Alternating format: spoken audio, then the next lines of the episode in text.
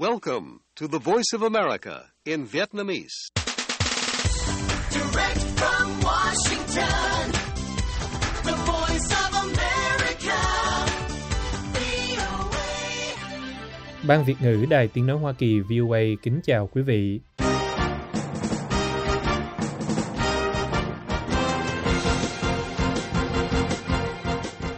Chúng tôi xin mở đầu chương trình thời sự quốc tế sáng thứ Năm ngày 2 tháng 2 năm 2023 ở Việt Nam với phần lực thuộc các tin đáng chú ý. Kỷ niệm đảo chính ở Myanmar, người biểu tình đòi lật đổ chính quyền quân sự.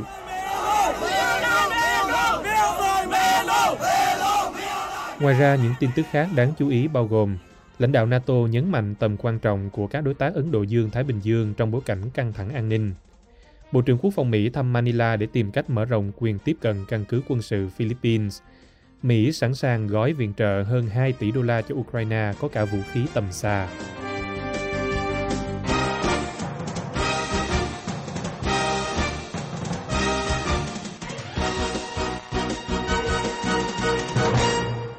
Bây giờ, mời quý vị theo dõi bản tin chi tiết của đài VOA.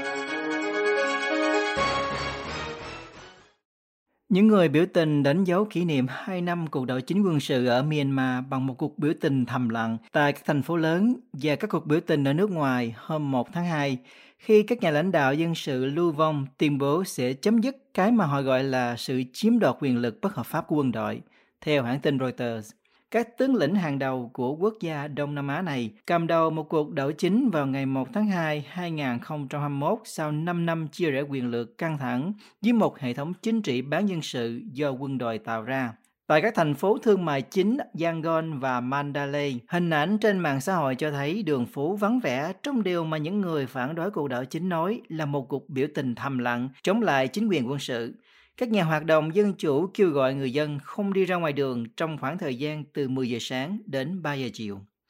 Ngoài ra, còn các cuộc tuần hành ở Yangon của khoảng 100 người ủng hộ quân đội bên cạnh là binh lính, các bức ảnh cho thấy. Tại Thái Lan, hàng trăm người biểu tình chống đạo chính đã tổ chức một cuộc biểu tình bên ngoài Đại sứ quán Myanmar ở Bangkok.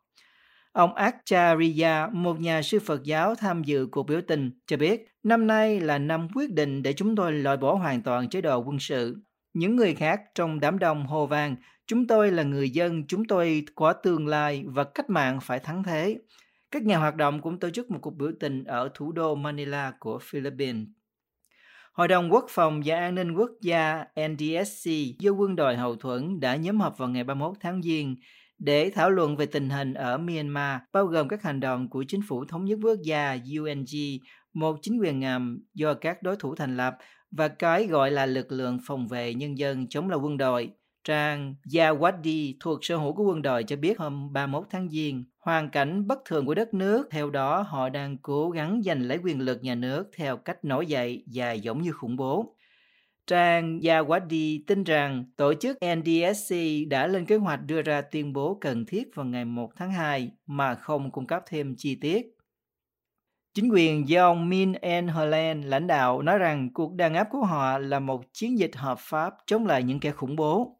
Hoa Kỳ và các đồng minh bao gồm Vương quốc Anh, Úc và Canada đã áp đặt các biện pháp trừng phạt bổ sung đối với Myanmar hôm 31 tháng Giêng với các biện pháp hạn chế đối với các quan chức ngành năng lượng và các thành viên chính quyền, trong đó có những người khác. Chính quyền quân quản cam kết tổ chức một cuộc bầu cử vào tháng 8 năm nay. Truyền thông nhà nước gần đây công bố các yêu cầu khó khăn đối với các đảng phái tham dự tranh cử, một động thái mà các nhà phê bình cho rằng có thể gạt các đối thủ của quân đội sang một bên và củng cố sự kiềm kẹp của quân đội đối với chính trị. Tổng thư ký NATO Jens Stoltenberg hôm 1 tháng 2 nhấn mạnh tầm quan trọng của việc NATO hợp tác chặt chẽ với các đối tác ở Ấn Độ Dương-Thái Bình Dương, nói rằng châu Âu không thể bỏ qua những gì xảy ra ở Đông Á vì an ninh toàn cầu liên hệ với nhau, hãng tin Reuters cho biết. Làm việc với các đối tác trên khắp thế giới, đặc biệt là ở Ấn Độ Dương-Thái Bình Dương, là một phần của câu trả lời cho một thế giới nguy hiểm và khó lường hơn. Ông Stoltenberg phát biểu tại một cuộc hội thảo tại Đại học KO. Cuộc chiến ở Ukraine cho thấy an ninh có mối liên hệ với nhau như thế nào. Nó chứng tỏ rằng những gì xảy ra ở châu Âu đều có hậu quả đối với Đông Á và những gì xảy ra ở Đông Á quan trọng đối với châu Âu. Ông nói, và cho biết thêm rằng ý tưởng Trung Quốc liên quan gì đến NATO là không đúng. Ông Stoltenberg đã đưa ra những bình luận này trong khuôn khổ chuyến thăm Nhật Bản,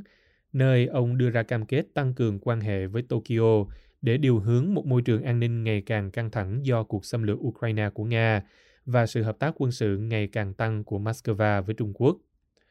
Mặc dù nói rằng Trung Quốc không phải là đối thủ của NATO, nhưng ông Stoltenberg nói nước này đang trở thành một cường quốc ngày càng độc đoán, đang thể hiện hành vi quyết đoán, đe dọa Đài Loan và phát triển khả năng quân sự có thể vươn tới các nước NATO. Chúng tôi sẵn sàng tăng cường hơn nữa và mở rộng quan hệ đối tác với các quốc gia trong khu vực này, ông nói thêm. Bắc Kinh bác bỏ các phát biểu của ông Stoltenberg, nói rằng Bắc Kinh luôn là nước bảo vệ hòa bình và ổn định. Người phát ngôn Bộ Ngoại giao Trung Quốc Mao Ninh nói trong một cuộc họp báo thường kỳ hôm 1 tháng 2, một mặt, NATO tuyên bố chủ trương của họ là một liên minh phòng thủ khu vực không thay đổi, nhưng họ liên tục phá vỡ các khu vực và khu vực phòng thủ truyền thống không ngừng tăng cường quan hệ an ninh quân sự với các nước châu Á-Thái Bình Dương và thổi phồng mối đe dọa Trung Quốc. Tôi muốn nhấn mạnh rằng châu Á-Thái Bình Dương không phải là chiến trường của sự tranh giành địa chính trị và sự đối đầu giữa các phe mang tâm lý chiến tranh lạnh không được hoan nghênh, bà Mao nói thêm. Trước khi dừng chân tại Nhật Bản, ông Stoltenberg đã đến thăm Hàn Quốc và kêu gọi Seoul tăng cường hỗ trợ quân sự cho Ukraine, đồng thời đưa ra những cảnh báo tương tự về căng thẳng gia tăng với Trung Quốc. Từ trước đến nay, Trung Quốc chỉ trích những nỗ lực của NATO nhằm mở rộng liên minh ở châu Á. Nga, vốn gọi cuộc xâm lược Ukraine là một chiến dịch đặc biệt, đã nhiều lần coi sự mở rộng của NATO là mối đe dọa đối với an ninh của họ.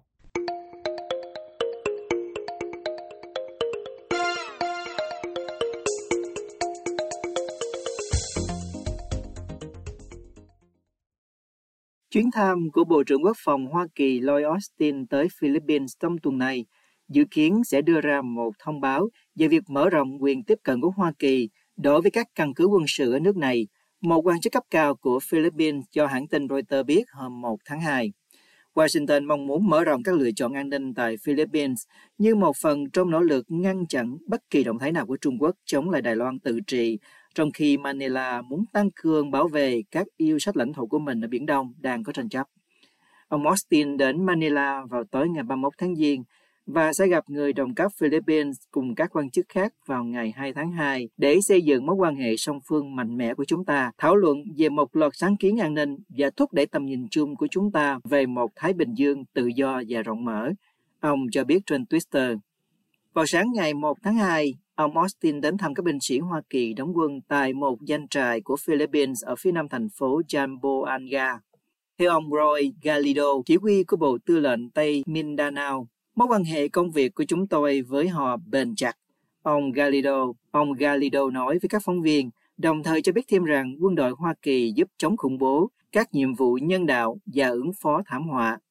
Các quan chức Hoa Kỳ cho biết Washington hy vọng về một thỏa thuận tiếp cận trong chuyến thăm này của ông Austin bắt đầu vào ngày 31 tháng Giêng và rằng Washington đã đề xuất các địa điểm bổ sung theo thỏa thuận hợp tác quốc phòng nâng cao, còn gọi là EDCA, có từ năm 2014.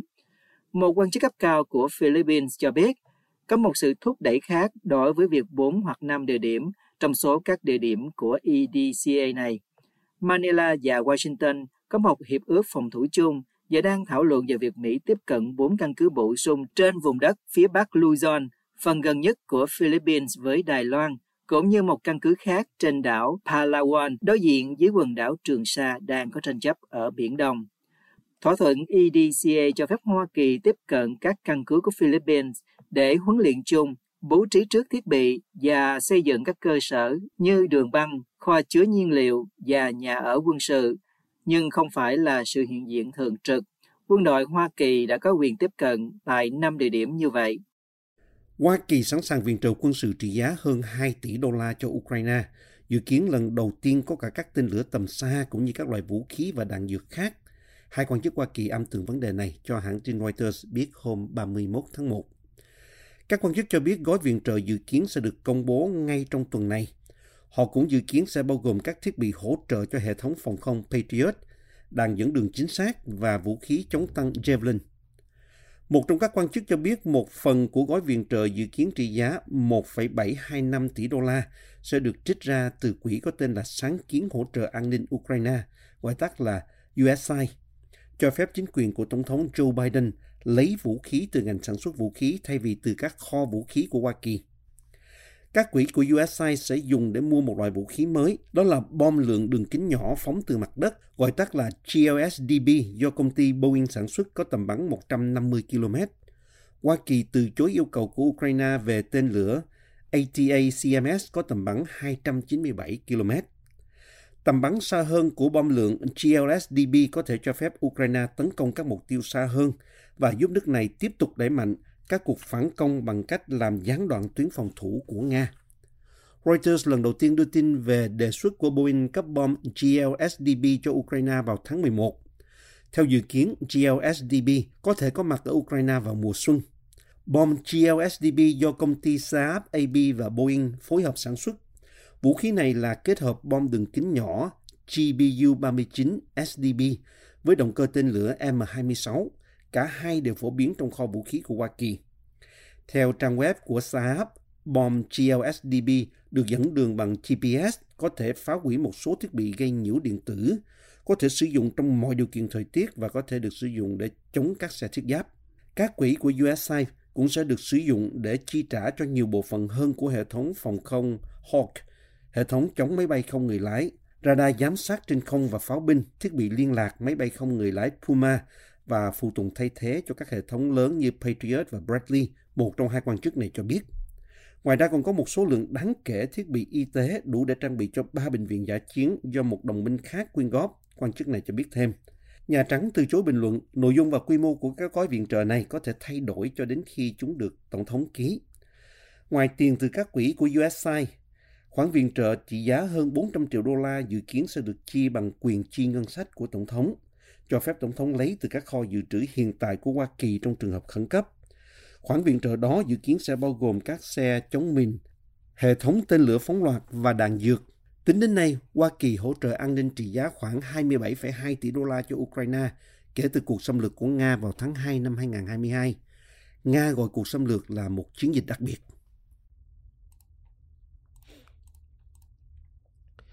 Hôm 31 tháng 1, Mỹ cáo buộc Nga vi phạm hiệp ước START mới, trụ cột chính cuối cùng của việc kiểm soát vũ khí hạt nhân sau chiến tranh lạnh giữa hai nước,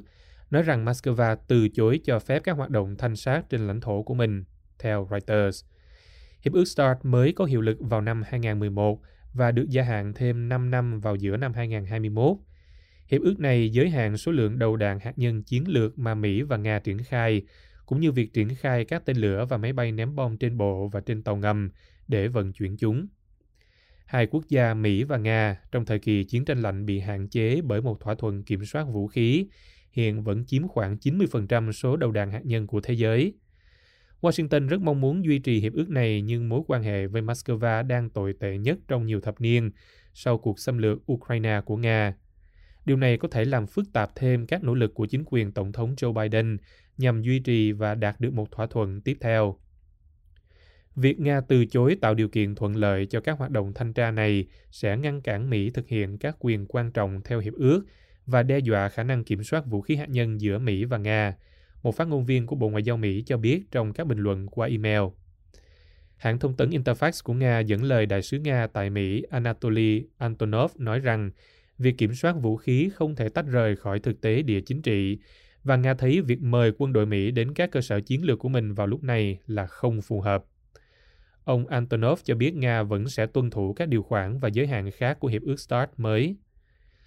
Lãnh đạo các ủy ban an ninh quốc gia tại Thượng viện Mỹ, cơ quan phải thông qua các hiệp ước, cho biết việc Nga không tuân thủ sẽ ảnh hưởng đến các hiệp ước vũ khí trong tương lai. Moscow vào tháng 8 đã đình chỉ hợp tác với các cuộc thanh tra theo hiệp ước đổ lỗi cho các hạn chế đi lại do Washington và các đồng minh áp đặt sau khi lực lượng Nga xâm chiếm nước láng giềng Ukraine vào tháng 2 năm ngoái, nhưng cho biết họ vẫn cam kết tuân thủ các điều khoản của hiệp ước. Người phát ngôn Bộ Ngoại giao Mỹ nói thêm rằng Nga có con đường rõ ràng để trở lại tuân thủ bằng cách cho phép các hoạt động thanh tra và Washington vẫn sẵn sàng hợp tác với Nga để thực hiện đầy đủ hiệp ước. Các cuộc đàm phán giữa Moscow và Washington về việc nối lại các cuộc thanh tra theo START mới dự kiến diễn ra vào tháng 11 năm 2022 tại Ai Cập, nhưng Nga đã hoãn lại và không bên nào ấn định ngày mới.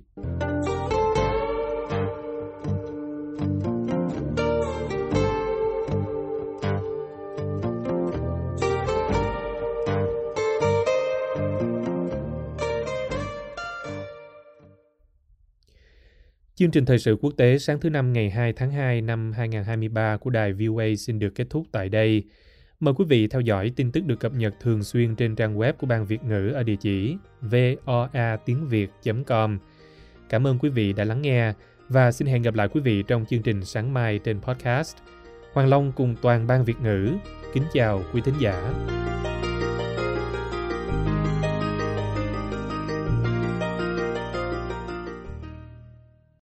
This program has come to you from the Voice of America, Washington.